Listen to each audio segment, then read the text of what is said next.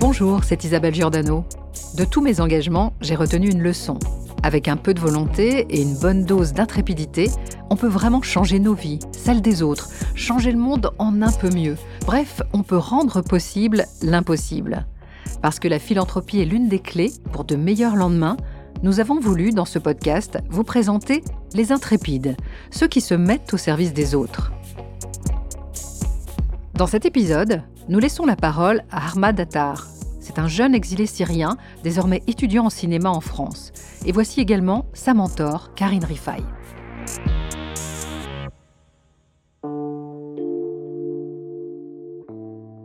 Je m'appelle Ahmad Attar, j'ai 28 ans. En 2016, j'ai quitté la Syrie en guerre pour une nouvelle vie en France. Aujourd'hui, je suis étudiant à Paris et je travaille dans une société de production audiovisuelle. Beaucoup de gens m'ont aidé dans ce changement. Voici notre histoire dans ce nouveau départ. Je suis né à Alep, euh, c'est ma ville natale. J'étais très attaché à la ville euh, au début de la révolution. Et puis, une fois la révolution s'est transformée en guerre, c'était très difficile de quitter la ville. Il y avait l'attachement natal à la ville.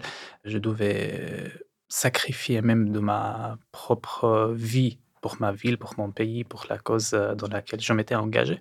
Comme beaucoup de gens, j'avais beaucoup d'espoir qu'un changement démocratique se produise. Je m'étais engagé dans cette cause. J'organisais avec des amis à moi des manifestations, des, des événements démocratiques, ce qui était complètement interdit dans mon pays, sous le régime dans lequel je vivais. Et puis, petit à petit, je commençais à me rendre compte que tout ce que je faisais ou tout ce qu'on faisait n'était pas couvert médiatiquement. Donc, euh, c'était là où je commençais à dire, euh, il faut peut-être que je fasse des choses euh, pour rendre public tout ce qu'on fait, pour qu'on puisse diffuser tout ce qu'on fait. Ça a commencé par les, par les réseaux sociaux. À l'époque, c'était la révolution médiatique. Avec des amis à moi, on a monté une agence de presse où on communiquait via les réseaux sociaux et puis petit à petit, on commençait à avoir des contacts des chaînes du télé qui nous demandaient de, de réutiliser ou de produire complètement des reportages euh, de news pour eux. Parce que pour le contexte à l'époque euh, et toujours, euh, les journalistes syriens ou étrangers sont complètement interdits d'exercer leur métier en Syrie. Moi, étant originaire de, la ville, je suis en tout cas, j'étais en tout cas dans la ville, donc je pouvais contourner ces contraintes et produire des reportages, même si je mettais ma, ma vie en danger. Donc, c'est comme ça que j'ai commencé.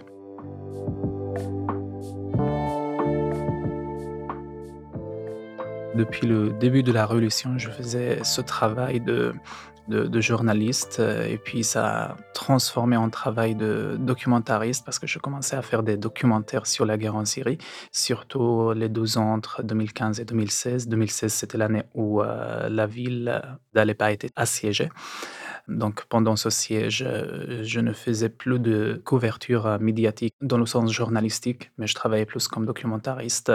Sauf que pendant le siège particulièrement, j'ai compris que le scénario de la ville d'Alep allait être le même que d'autres villes en Syrie, c'est-à-dire un siège, des bombardements intenables, jusqu'au moment où les habitants et les militaires peuvent euh, accepter de quitter la ville complètement.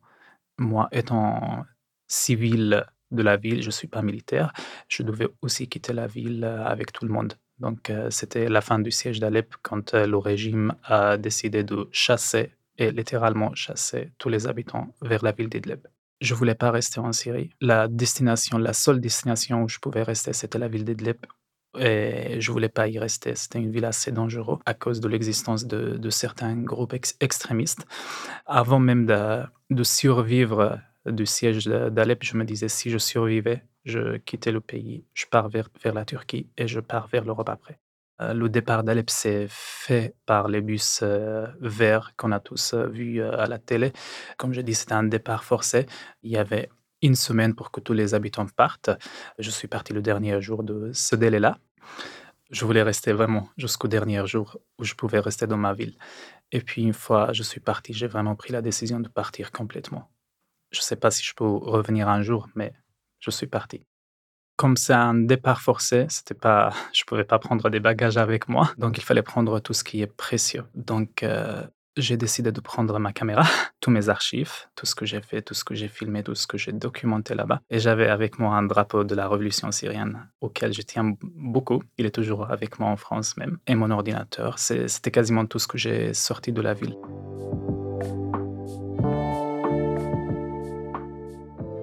Quitter la Syrie, euh, la frontière avec la Turquie sont fermées depuis la Turquie. Donc euh, il n'y a aucune euh, voie légale de traverser la frontière. Donc vraiment, on est obligé de passer par des voies illégales. Donc, j'essayais de voir des, passeurs qui ont l'air honnêtes. J'ai réussi avec des amis à moi de trouver un passeur qui avait l'air assez honnête et son offre était très intéressante, mais le prix était exorbitant. C'était pour 2000 dollars euh, par personne, mais l'offre c'était de, traverser la frontière en un quart d'heure, ce qui est juste inimaginable. Donc on s'était dit oui, pourquoi pas. On est parti tout de suite, c'était la nuit du Nouvel An. Le passeur, euh, mais il ne faut pas s'étonner, il était, il était monteur. Finalement, on n'est pas passé en, en un quart d'heure, mais on est passé en une nuit. On a marché à la frontière pendant huit heures. On a traversé des mines, des endroits illégaux. Au final, euh, il y avait beaucoup de problèmes avec, euh, avec le passeur, mais on ne pouvait pas revenir en arrière. C'était trop loin et trop long euh, de revenir en arrière. Et en plus, on n'était pas les seuls. On était presque un convoi d'une cinquantaine de personnes avec des gens même qui... C'était très étonnant. Il y avait même des gens qui venaient de l'Irak pour traverser la frontière pour aller en Turquie. Le deal avec le passeur était qu'il nous laisse dans la ville de Antakya, qui était une ville frontalière à la, en Turquie. Et c'est là où ça a commencé à être vraiment dangereux parce qu'on s'est senti kidnappé. Et c'était vraiment le cas ils commençaient à nous filmer, ils voulaient savoir, euh, ils voulaient envoyer genre comme une promotion de leur travail à d'autres gens qui devaient aussi passer de l'autre côté. Genre, euh, vous voyez, il y a des gens qui disent, euh, qui sont à l'autre côté de la Syrie, à l'autre côté en Turquie, qui disaient qu'ils sont passés en sécurité, ils sont très contents, ils sont heureux parce qu'ils ils ont traversé. Vous pouvez payer cher, c'est un quart d'heure, mais au final, c'était, pour nous, c'était huit heures vraiment de, du pur calvaire, vraiment un cauchemar jamais vécu dans toute ma vie. J'ai refusé et puis euh, finalement, sous pression, il, il, portait aussi des, armes. Euh, j'étais obligé, mes amis pareil, on était obligé de délivrer ces, vidéos. On ne pouvait pas dire non. Autrement, ils allaient nous délivrer à la police. Et puis, euh, ils nous ont amenés dans, la ville d'Antakya. Sauf que dans la ville, avant d'arriver dans la ville elle-même, presque à, la porte de la ville. Euh, ils nous ont mis dans un restaurant qui appartient à, leur euh, groupe des trafiquants apparemment. La serveuse euh, qui nous a accueillis avec un sourire nous a dit Bonjour, bienvenue, vous pouvez plus sortir d'ici.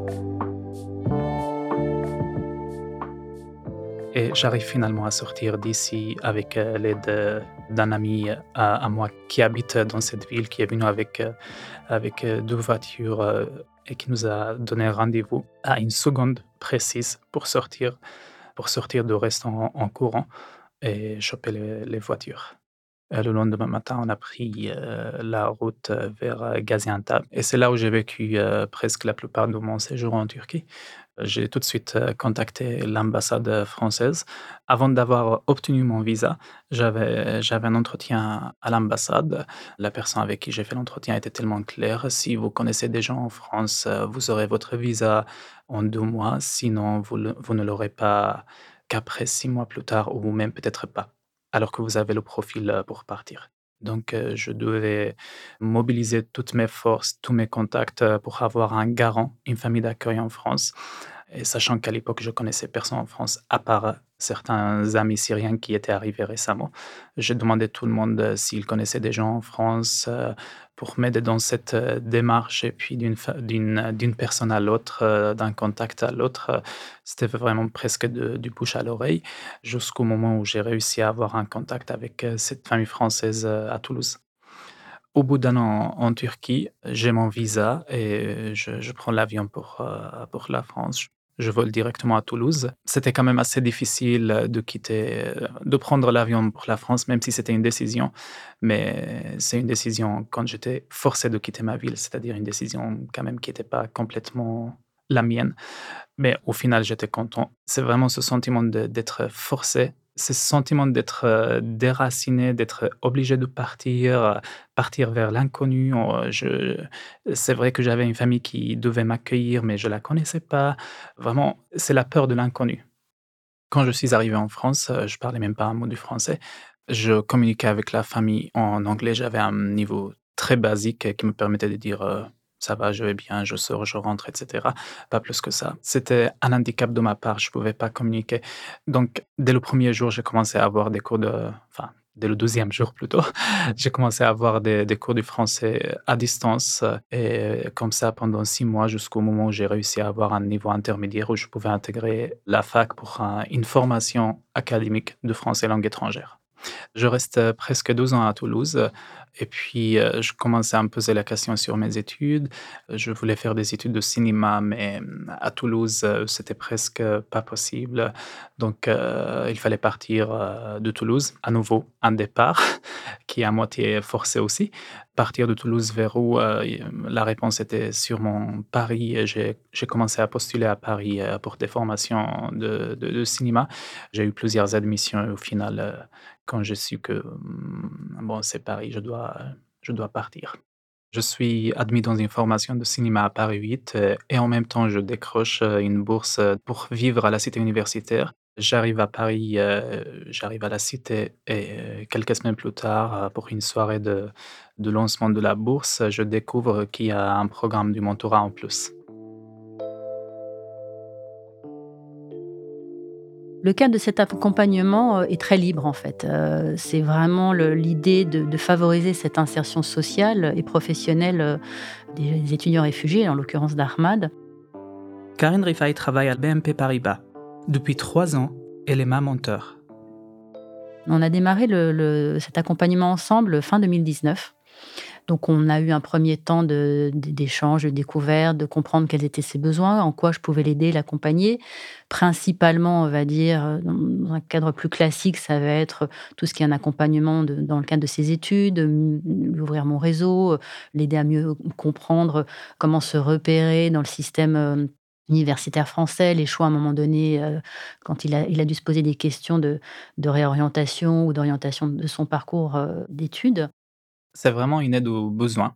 Elle était claire dès le début qu'elle pouvait m'apporter l'aide qu'elle pouvait apporter, mais c'est à moi de définir, de déterminer mes champs de besoins.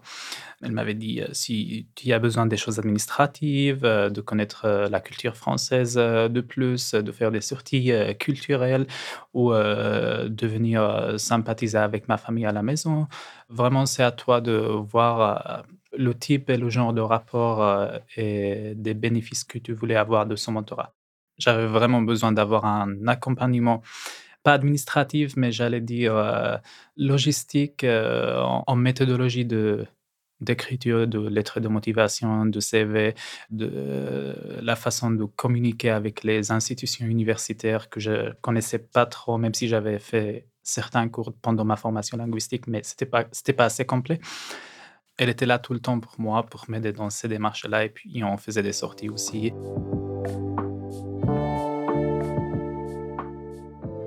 Était important pour moi et finalement pour nous, c'était de créer quelque chose de, plus dans la relation personnelle et intime. Moi, je lui ai proposé de rencontrer ma famille, de rencontrer mon père, de, de faire partie des moments euh, voilà, un peu symboliques de, de, notre histoire familiale. Il était là pour les 18 ans de ma fille aînée. Euh, au-delà de cet accompagnement plus classique autour du, parcours professionnel et d'études, on a créé une relation plus humaine, plus personnelle. Et euh, moi, je considère que voilà, il fait partie de la famille. S'il a besoin, on est là. Euh, il peut compter sur nous.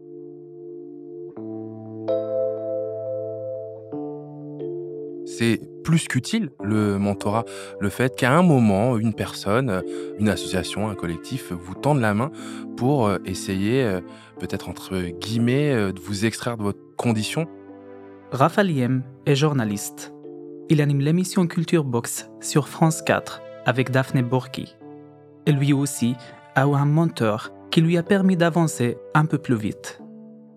Et je peux raconter ma propre histoire puisque moi j'ai grandi à Hérouville-Saint-Clair qui est la ville de banlieue, presque ville ouvrière euh, dans la périphérie de Caen. Ça se passe euh, en Normandie.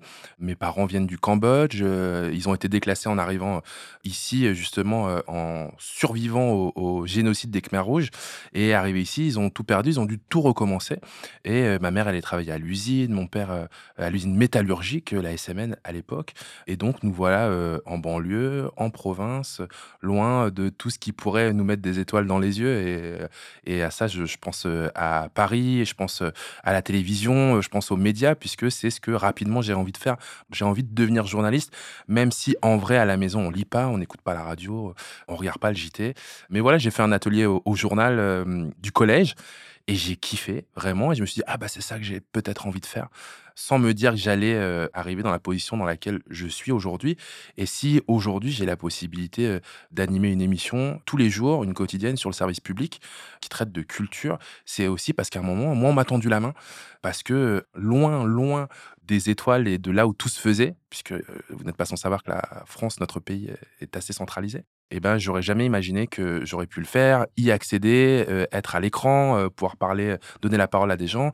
Et ça, c'est quelqu'un qui est devenu, euh, que moi j'ai affectueusement appelé un mentor, qui m'a donné la possibilité, qui est attaché de presse, qui s'appelle, je peux le nommer, Fauzi, Fauzi Meneri, qui est devenu un peu un grand frère, un mentor, un grand frère, et qui lui, peut-être, s'était un peu reconnu dans ce que j'étais.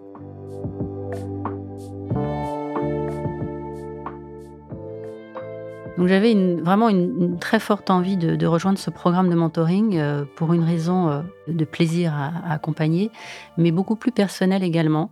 J'ai des origines syriennes par mon père, qui ne nous a pas élevés dans sa culture, mais j'ai une sensibilité. J'ai eu l'occasion d'aller en, en Syrie et euh, j'ai encore de la famille qui y est d'ailleurs, donc mais que je ne vois plus depuis euh, bah, la dernière fois que j'y suis allée, c'était en 2002. Et cette cause, notamment avec la guerre euh, en Syrie, était quelque chose qui m'avait déjà mobilisée, pour laquelle j'avais voulu contribuer, mais j'avais pas eu l'occasion ou la disponibilité à ce moment-là. Donc là, c'était vraiment pour moi très symbolique et très fort de pouvoir m'engager auprès de quelqu'un qui avait vécu bah, cette guerre et aussi dans la mesure où euh, il y avait une résonance avec mon histoire familiale, puisque mon père est arrivé en, France à l'âge de 17 ans, il parlait pas non plus français, et donc cette dimension d'inclusion, d'intégration a été très importante pour lui, et donc j'avais envie aussi de faire, euh, euh, comme on dit, ma part du colibri pour quelqu'un qui arrivait en plus dans un contexte de guerre, voilà, avec un passé assez dur.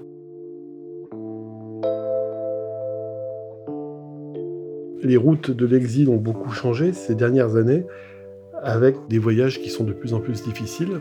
Et donc, les, exilés doivent prendre de plus en plus de risques et vivre des choses de plus en plus dangereuses pour arriver jusqu'en Europe. Thierry Bobet est psychiatre pour enfants et adolescents en Seine-Saint-Denis. Il s'intéresse particulièrement aux questions de l'exil et aux problématiques transculturelles. Il peut y avoir beaucoup de, de violences ou d'événements traumatiques ou de deuil qui surviennent pendant même le voyage. Il y a aussi, comme facteur important, la vie avant le départ. Comment on s'est structuré? Est-ce qu'on a bénéficié d'un environnement euh, familial, amical, éducatif, euh, satisfaisant? Ou est-ce que tout était très déstructuré et plein de violence, etc. Ça, ça va beaucoup changer aussi, le parcours. Il y a les motivations du voyage. Est-ce qu'on part parce que on est en fuite et on court droit devant soi hein, pour échapper à quelque chose? Ou bien est-ce que on on part parce qu'on s'imagine un avenir meilleur et qu'on veut être acteur de sa vie et qu'on veut échapper éventuellement à certaines normes culturelles ou sociales pour euh, être vraiment soi ailleurs. il y a tous ces facteurs qui vont jouer. Quand l'exil est, forcé et brutal, du fait d'une guerre par exemple, du fait de la destruction d'une cellule familiale, à ce moment-là, il constitue en lui-même un choc. C'est un choc, c'est une perte. On a l'impression de tout perdre, puisque ce n'est pas quelque chose qu'on avait anticipé. Donc on perd, euh, on perd sa famille, on perd ses liens, on perd son statut social éventuellement, euh, on perd euh, la terre où sont enterrés les ancêtres, on, perd énormément. Et donc c'est le vécu de choc et de perte qui prédomine, même s'il y a toujours une partie de l'exilé qui est une partie qui espère et qui attend et qui imagine de pouvoir refaire autre chose. Et puis, il y a ce qui se passe dans l'après-voyage, c'est-à-dire la vie, la en Europe ou la vie en France. De quelles euh, aides on va pouvoir euh, bénéficier, de quel soutien de la société, notamment si on est mineur, hein, de quelle protection. ou pas, de quelle rencontre ou pas. La vie en Europe, pour les exilés qui arrivent, et notamment les jeunes exilés, les mineurs non accompagnés, elle est quand même rude, avec des difficultés à faire reconnaître ses droits, en, soupçon permanent. La confrontation à, des personnes qui sont, ou des discours qui sont racistes dans la société, donc c'est aussi difficile. Et puis la confrontation pour ceux qui sont euh, pas suffisamment protégés à des nouvelles violences en France. Donc il y a encore des violences qui peuvent survenir après l'arrivée en France.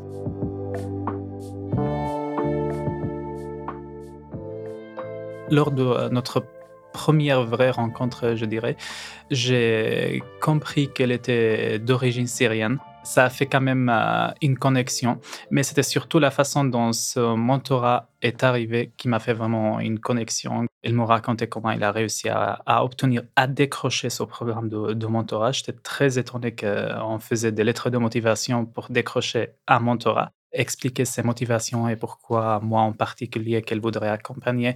Donc j'étais très étonné de ces processus-là qui, euh, que j'ai senti vraiment une... Euh, une, une, connexion vite euh, qui s'est vite euh, installée. Genre, euh, j'avais devant moi une personne qui me disait mais je me battais pour t'accompagner, alors que je la connaissais pas. C'était juste trop fort que je je pouvais pas ne pas avoir cette connexion. C'est assez fou quand même de rencontrer des gens que vous ne connaissez pas et qui se disent ah on a peut-être des choses en commun. Et je crois que c'est un acte totalement gratuit de sa part. Je ne sais pas si c'est gratuit ou, si, je sais que c'est gratuit en vrai, mais peut-être qu'on peut aussi se dire ah il a quelque chose à rendre aussi parce que lui-même il est sorti de sa condition, il est arrivé dans un milieu où il s'attendait pas à être non plus, et peut-être qu'il a il a eu aussi, je sais pas, presque naturellement envie de rendre ce que lui on lui avait donné ou ce qu'il avait gagné. Et j'ai de la chance, c'est tombé sur moi. Et effectivement, une vraie relation qui s'est construite, c'est-à-dire que lui a accompagné ma carrière, ma petite carrière depuis le départ. J'ai commencé, j'avais une, vingtaine d'années. J'en ai 41 aujourd'hui. Je suis le, parrain de son fils. Je suis pas le mentor de son fils, hein, mais le parrain de son fils.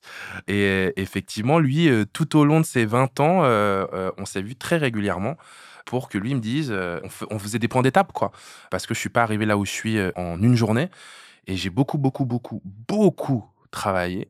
J'ai poussé, j'allais dire poussé, toqué, j'ai cassé plusieurs portes pour faire plein de rencontres et c'est lui qui souvent m'a indiqué quelle porte allait casser ou par quelle fenêtre il fallait que je passe. C'est euh, évidemment des métaphores, hein. je l'ai pas fait pour de vrai, mais quelque part de façon métaphorique, ouais, j'ai fait tout ça grâce à lui qui m'a poussé, qui m'a encouragé qui m'a dit que c'était possible, surtout là où à un moment, de là où on est, on se dit que c'est pas pour nous.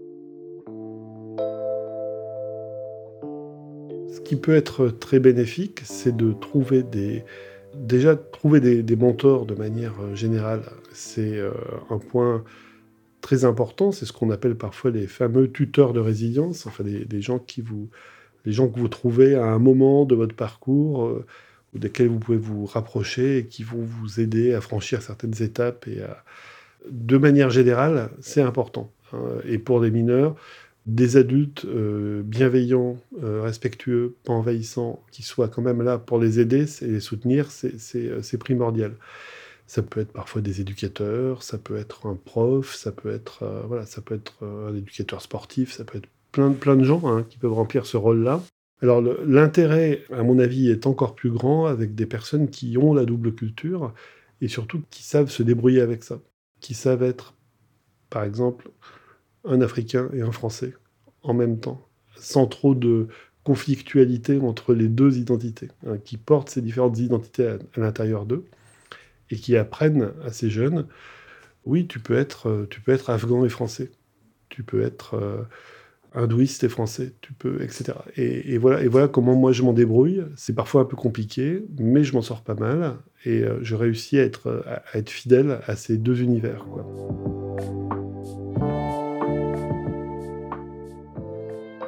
Les bonnes qualités pour être un mentor, hein, selon moi, c'est euh, une histoire de, posture, d'être dans cette envie de découvrir l'autre, de, l'aider, d'être un, élément à un moment donné euh, par une posture d'écoute de miroir, par les questions qu'on peut poser ou par le partage de sa propre expérience. Et, c'est d'amener, euh, dans, ce que j'ai pu euh, expérimenter, à un moment donné l'autre, à se poser les bonnes questions pour lui et à trouver les bonnes solutions pour lui. Quoi.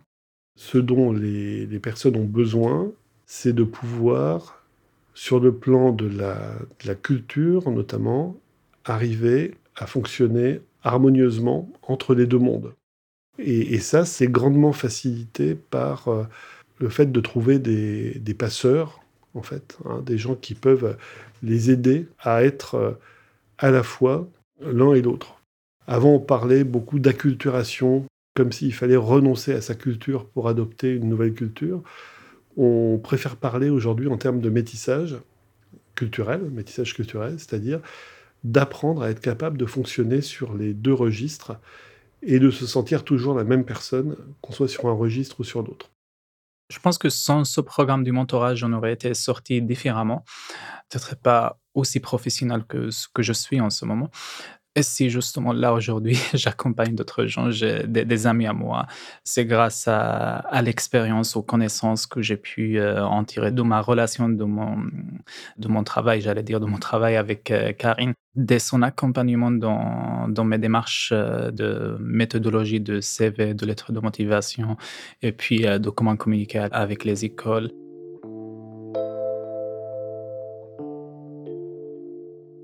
Est-ce que ce serait pas ça l'équité, justement, de donner plus, un peu plus, beaucoup plus à celles et ceux qui en ont le plus besoin?